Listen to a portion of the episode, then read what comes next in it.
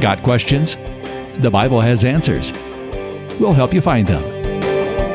Welcome to the Got Questions Podcast with Shea Houdmann, President of Got Questions Ministries. Welcome to the Got Questions Podcast. On today's episode, joining me are Jeff and Kevin. Jeff is the administrator of BibleRef.com. Hello. Kevin is the managing editor, makes everything we say sound better. Good morning.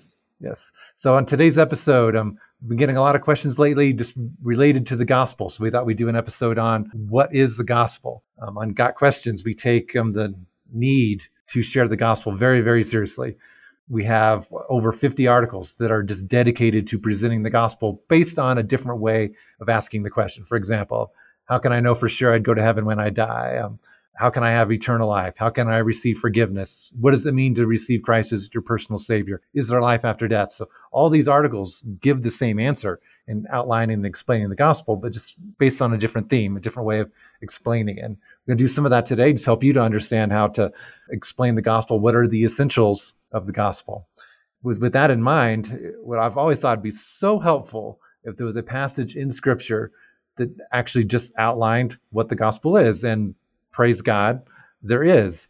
There in First Corinthians chapter 15, Paul says, Now I want to remind you, brothers, of the gospel I preached to you, which you received, and which you stand, and by which you are saved, if you hold fast to the word I preached to you, unless you have believed in vain. For I delivered to you as of first importance what I also received that Christ died for our sins according to the scriptures, that he was buried, that he was raised on the third day in accordance with the scriptures, and that he appeared. And then it goes on to outline um, all the numerous resurrection appearances of Christ. What I find most interesting about this passage is it's giving the, the facts of the gospel. Here are the items you need to believe about the gospel that Jesus died for our sins. He died in our place. He died to pay the punishment for our sins. He died to take the judgment that we deserved, and that was placed on Christ. He was buried. Buried is evidence that he actually died. His resurrection, evidence that his payment was acceptable, that it was sufficient to cover the penalty for our sins. And then all the resurrection appearances are the demonstration that Christ was indeed resurrection. So always can go to 1 Corinthians chapter 15. Just here are the essentials of what you need to share with someone. The fact that Jesus died for our sins, he was buried as evidence of his death, that he was resurrected, demonstrating that his death was sufficient, and also delivering the promise that we too will be resurrected after our death and then the resurrection appearances, of course, being the evidence that Christ was indeed resurrected. So that's the, the gospel in a nutshell. Now, how we actually go about sharing this gospel, that's kind of what I was talking about earlier, many different methods. But um, Kevin's going to jump in here and just tell us a little bit more about what the Bible says about the gospel and the different ways it describes it. Well, I am so thankful for the gospel. It is good news. That's what the gospel, the word gospel means, is good news. And it's good news because God did not leave us abandoned in our sin. He did not turn his back on the sinful world. Rather, he came into this world in the person of Jesus Christ to seek and to save the lost. And John 3 says that he did this out of his love. God so loved the world that he gave his one and only, unique, one of a kind, only begotten Son, that whoever believes in him should not perish, but have everlasting life. Our God is a saving God. He's a missionary God, and He came to seek and to save us. This is good news indeed that we have an opportunity to be forgiven of our sin and to know Christ and to, to know God, to fellowship with Him forever, to have that fellowship restored with Him eternally. And it's all because of Jesus, His death on the cross, His resurrection from the dead. We can learn a lot about the gospel simply by what it's called in Scripture. Scripture uses many different terms to refer to the gospel, this good news message that God has for the world. Now, Jesus and John the Baptist talked a lot about the gospel of the kingdom in the early part of the Gospels. We also have the gospel of Jesus Christ, the Son of God. That's how the book of Mark starts. So the gospel centers on Christ. That's why it's called the gospel of Jesus Christ, the good news of Jesus Christ, the Son of God. It's also called in the book of Mark the gospel of God because this message originates with God.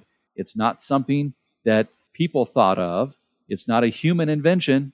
We never would have thought of this plan. It's God's plan to save the world. It's the gospel of God. We call it the gospel of the kingdom of God, the gospel of the grace of God, because God's grace, his unmerited favor, plays such a huge role in all of this. We are saved by grace through faith.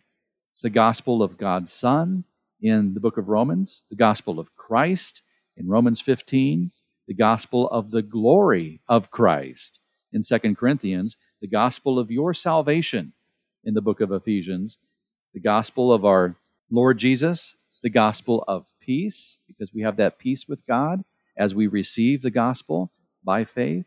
We have the glorious gospel of the blessed God in 1 Timothy. And then in Romans 16, Paul calls it my gospel a couple times, indicating the special emphasis that Paul gave to the gospel in his ministry. He told the Corinthians that he determined to know nothing among them other than Christ crucified. That was his message. He did not get sidetracked, no rabbit trails for Paul. It was the gospel, the gospel, the gospel. Jesus died for us, he rose again. And that's the message. I think it's interesting that when we talk about the gospel, that as you said, there's so many places in scripture where there's an identifier that's placed on that. The gospel of Christ, for example. Uh, Paul also in Galatians, he makes a point of talking about another gospel. So he makes a point of saying that other things that claim to be the gospel are not the same thing. And from a, a philosophical standpoint or a religious standpoint, the gospel of Jesus Christ is entirely unique. And I don't just mean that in the sense that it's not something that's based on prior stories or myths. Sometimes you'll hear people say that there's rising and dying gods and virgin births and everything else like that in other faiths. That's uh, an entire series of podcasts on its own. Short version of that is no, it's not. But the gospel itself is unique. Every other religious system in the world effectively has a works based approach to mm-hmm. salvation. It says something to the effect of if you're good enough, then this deity will reward you, or you will see heaven, or you won't be punished. And if you're not good enough, then you're in trouble it's always based in some kind of ritual or some kind of work or some kind of effort on your own part. The core of the gospel message that's the true gospel from the Bible is that nobody's ever going to be good enough to earn that because we can't be perfect and God is perfect. But because of his love, he provided a means to let us be forgiven for those sins. We can choose to put our faith in Christ, saying, I know I shouldn't do certain things, but I also know I'm not perfect and I can't make up for the bad things that I've done. And as long as I trust Christ, he takes the punishment for those sins. He takes the penalty for those things. And that's unique. There there really isn't any other system that combines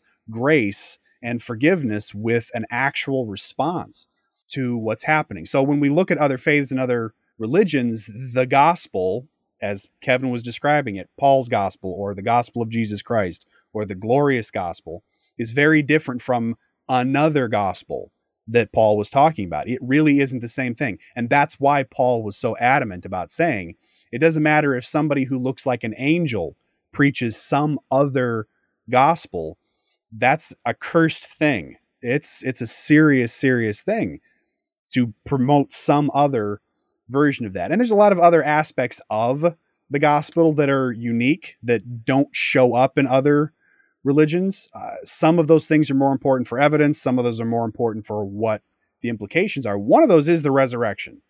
Uh, the resurrection is a very important aspect of Christianity, and it's always been a cornerstone of the faith. I think that's a part that sometimes people overlook when we're we're grasping just how unique the gospel is. Uh, absolutely, that's true, and that's definitely been uh, my experience. And when you look at First Corinthians 15, what we were talking about earlier, the Paul gives several evidences of people who witnessed Jesus in his resurrected body. But then the, almost the entire rest of the chapter is a discussion of the importance of the resurrection, what it would mean if Jesus was not resurrected.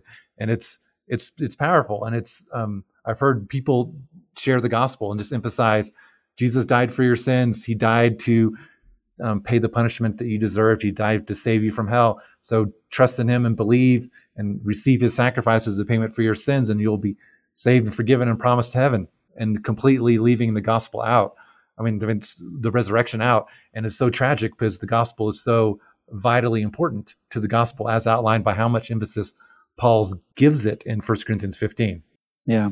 The element of the resurrection is vital to the message of the gospel. You cannot dispense with it. In fact, in 1 Corinthians 15, Paul is addressing a group of people who were in Corinth that seem to have been trying to tailor the gospel uh, to their to match their own philosophies. They're trying to come up with a designer gospel, and of course, you can't do that. That would be another gospel, like Jeff was pointing out that uh, Paul mentions in in the book of Galatians. The resurrection is vitally important. In fact, in in verses 12 through 19 of 1 Corinthians 15, Paul goes through a list of seven things that would follow if there is no resurrection. These seven things include, first of all, Christ would not have been risen from the dead. Of course, if there's no resurrection, then Christ himself was not risen from the dead. Secondly, the apostles' preaching is useless. Why are they traveling the, the known world and preaching the gospel if there's no resurrection? It was a useless endeavor if there's no resurrection. Third, Paul says, Your so called faith is useless. You're believing in vain, he says. Also, the apostles would be liars because they're misrepresenting God and the things that Jesus had done. They would just be abject liars if there's no resurrection. Five, this is important. Paul says, if there's no resurrection, you are still in your sins. Mm-hmm. In Romans chapter 4, verse 25, Paul says that the resurrection is what is the basis for our justification. Uh, there's no forgiveness of sins. We are not made right with God unless the resurrection is true. Number six, Paul says in 1 Corinthians 15, all those who have died in Christ prior to now, well, they're lost forever. We'll never see them again. There's no resurrection. They're dead and gone. And seventh, he says, we are in a very pitiful state. He says, We're the most pitiful people in the world if there's no resurrection because we have believed the biggest lie in history if mm-hmm. there's no resurrection. You take those seven things, though, and you, you turn them around, you flip them on their head. Because the resurrection is true, then we could say this Christ did rise from the dead. The apostles' preaching is powerful, it is effective. Your faith is not in vain. You are believing something true. The apostles are truth tellers. They are correctly representing who God is and what He's done for us. We are not in our sins anymore. We've been forgiven because of Christ's death and resurrection. We will see those who have died in Christ again. We have that hope. And rather than being the most pitiful people in the world, we're the most blessed because we have the hope of eternal life. We have the sure hope, the assurance of eternal life because of Jesus' resurrection and his promise to resurrect us as well. Mm-hmm. And that hope is is crucially tied to all of those truths, which to reiterate is why Paul made such a big deal about the accuracy of the gospel message that we're presenting to people. Uh, in, in Galatians chapter 1, he talks about anyone else, any other gospel is is accursed. It's a curse. And a reason it's a curse is tied to the things that you were just mentioning, Kevin, is is if some aspect of what we're believing isn't true, and we're talking about the core aspects, the fundamental beliefs, then all of these negative consequences come down. And I like what you said about people wanting to create their own customized versions of the gospel. That's part of what Paul was talking about. And that's part of how the uniqueness of the gospel sort of sustains itself. As soon as you start trying to add or subtract different aspects of other religious beliefs into it, it's not the gospel anymore, even if people use Christian phrases, Christian terms.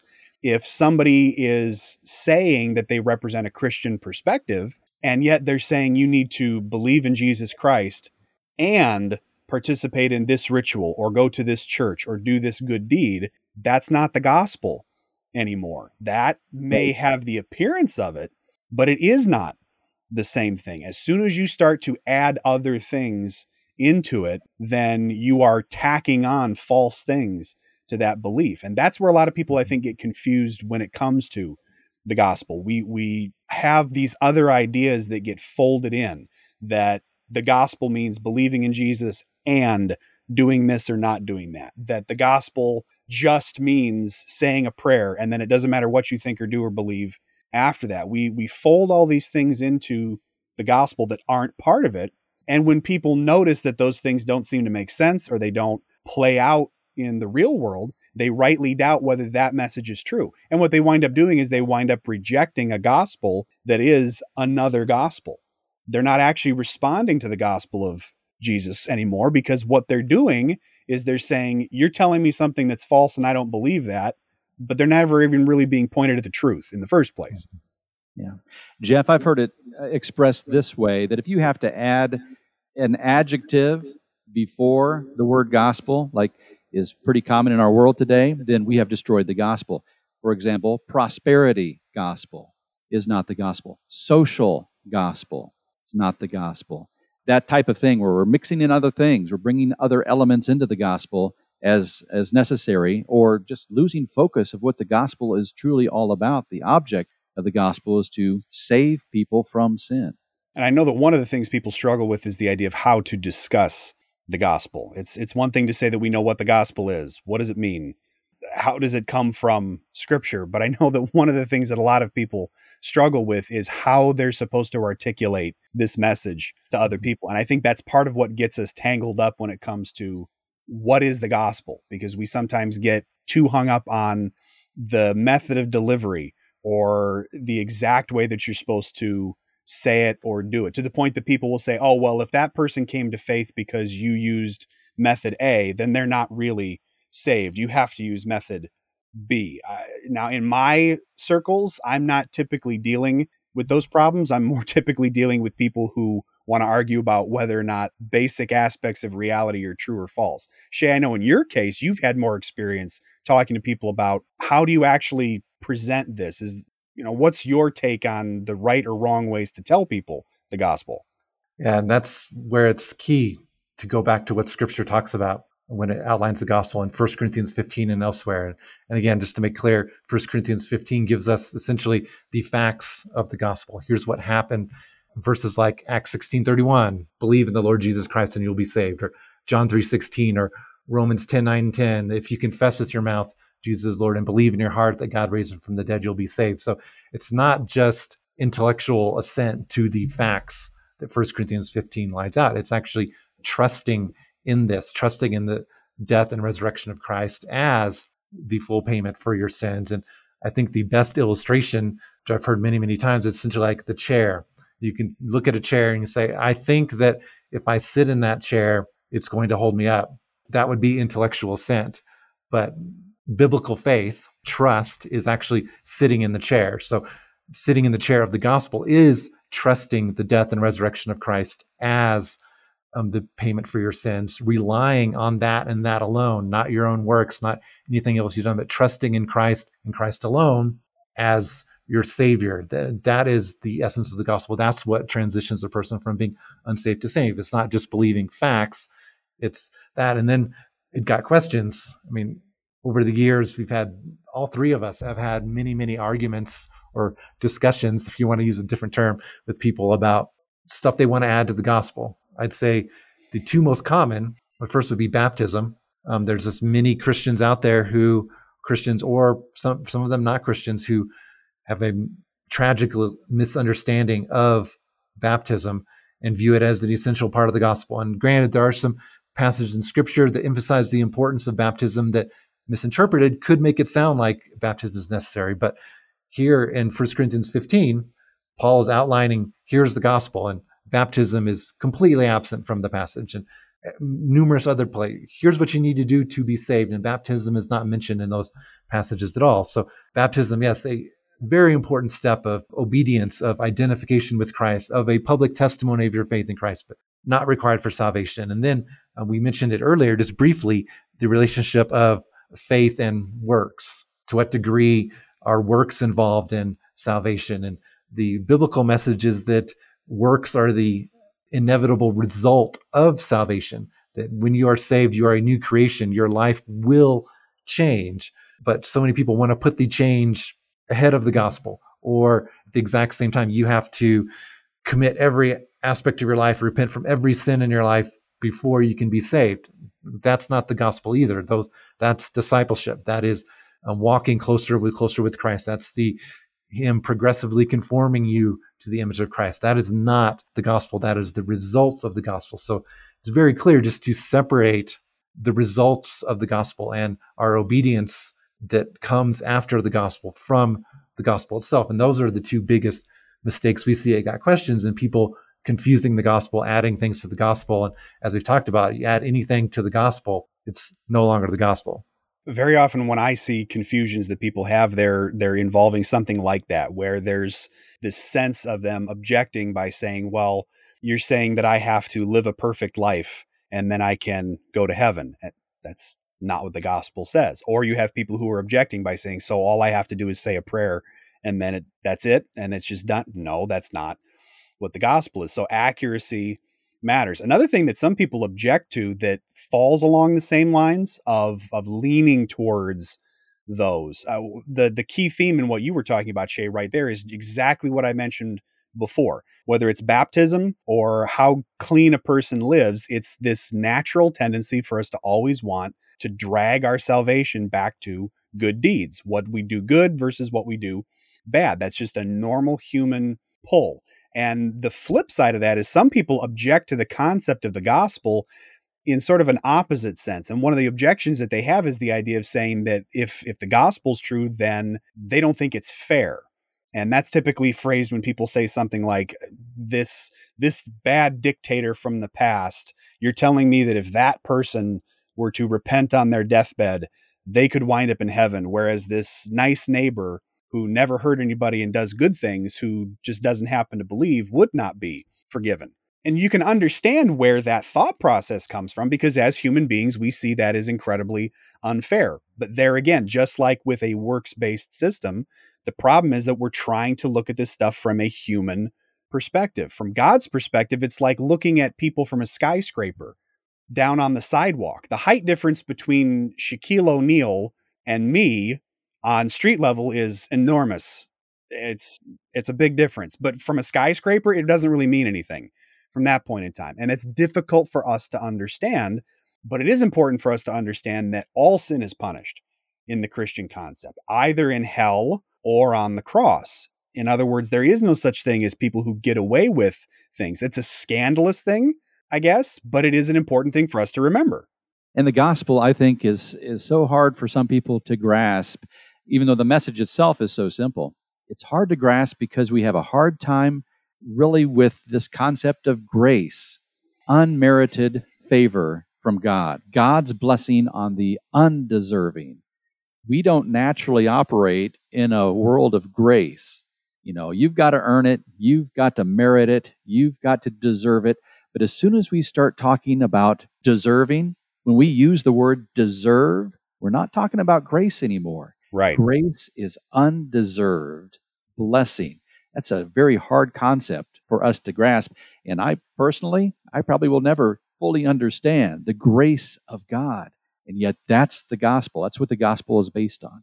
One of the Kevin, parables you, I think does a good job of explaining that is when Jesus talks about two men who owe money and one of them owes money to a, a, king. And the number that Jesus gives, he says he owed, I believe it was 10,000 talents. And the specific number is not important, but it's it's worth remembering that in the language in the era that Jesus was talking about, that would be like me saying somebody owed the government 40 trillion dollars. It's it's a number that's it's deliberately said because it's so ridiculously over the top that you know there is no possible way anybody could ever repay it. The king forgives the man the man goes away forgiven and then turns around and doesn't forgive somebody else. The other person owes a significant amount of money. It would be like saying this person owed him $10,000. It's a lot, it's meaningful, but that's where we struggle with the concept of grace. We we have a tendency to want to say, yes, whatever I've done, I want God to forgive. But whatever that person's done to me or to God, that's not something that should be subject to forgiveness. And that's the thing that we forget is that relative to God, all of our sin, any sin, is in that category of the 10,000 talents. And that's one of the things that that we either have to understand as we come to faith or we need to mature and grow into after we have come to faith is really understanding the depth of the difference between us and God and the separation that sin causes between us and God. And the more we understand that, the less offended we are at God choosing to forgive other people who we think don't deserve forgiveness as much as we do. And once we get into that mode and that thought process, we find ourselves also being more forgiving to other people. Just to quote the Apostle Paul very briefly here thanks be to God for his indescribable gift. That's the gospel. Yeah. It is. Both Kevin and Jeff, you hit the nail on the head, and that's the gist of all of the objections or misunderstandings of the gospel is our inability to understand or maybe even to accept grace in, in our, our society and our culture and me, most other world cultures, the idea of people giving you something for free, it's difficult. You feel like, no, I, I need to pay for this. I need to earn it. I need to deserve it. And that's not the gospel. Again, First Corinthians 15 outlines the, the, the facts of the gospel. I invite you to study that passage in depth. And then uh, our response to that, to these facts, is to believe them as true and then to accept them in the sense of fully trusting in Christ alone, his death and resurrection as the atoning sacrifice for our sins. And that is the, both the gospel and what the appropriate response to the gospel is. Um, uh, there's a lot other issues we could cover, but we're running short on time. A future episode we're going to do um, what happens to those who've never heard about the gospel, and that's a very important issue. Or um, how are people saved before Jesus died for our sins? That's another very important question. So stay tuned for future episodes where we cover those. But hope today's discussion with Jeff Kevin and I just give you an idea of here's what the Bible says the gospel is and what the appropriate response is. And the works issue, again, that's the key thing. That works are the result of salvation, not a requirement for salvation. The only requirement, biblically speaking, for salvation is faith faith in Jesus Christ alone, trusting in Him alone. So that's the gospel, and that's what we the main point we wanted to communicate today. So hope this conversation has been encouraging to you, and informative. If you have any questions about obviously the gospel, please submit a question at gotquestions.org. These are our absolute favorite questions to answer, anything related to the gospel. So please avail yourself of that opportunity. And of course, many, many articles already on the site that address these issues in more depth that we have the time to discuss today. So this has been the Got Questions podcast. Got questions? Bible has answers. We'll help you find them. Your questions, biblical answers. The Got Questions Podcast. Check us out at podcast.gotquestions.org.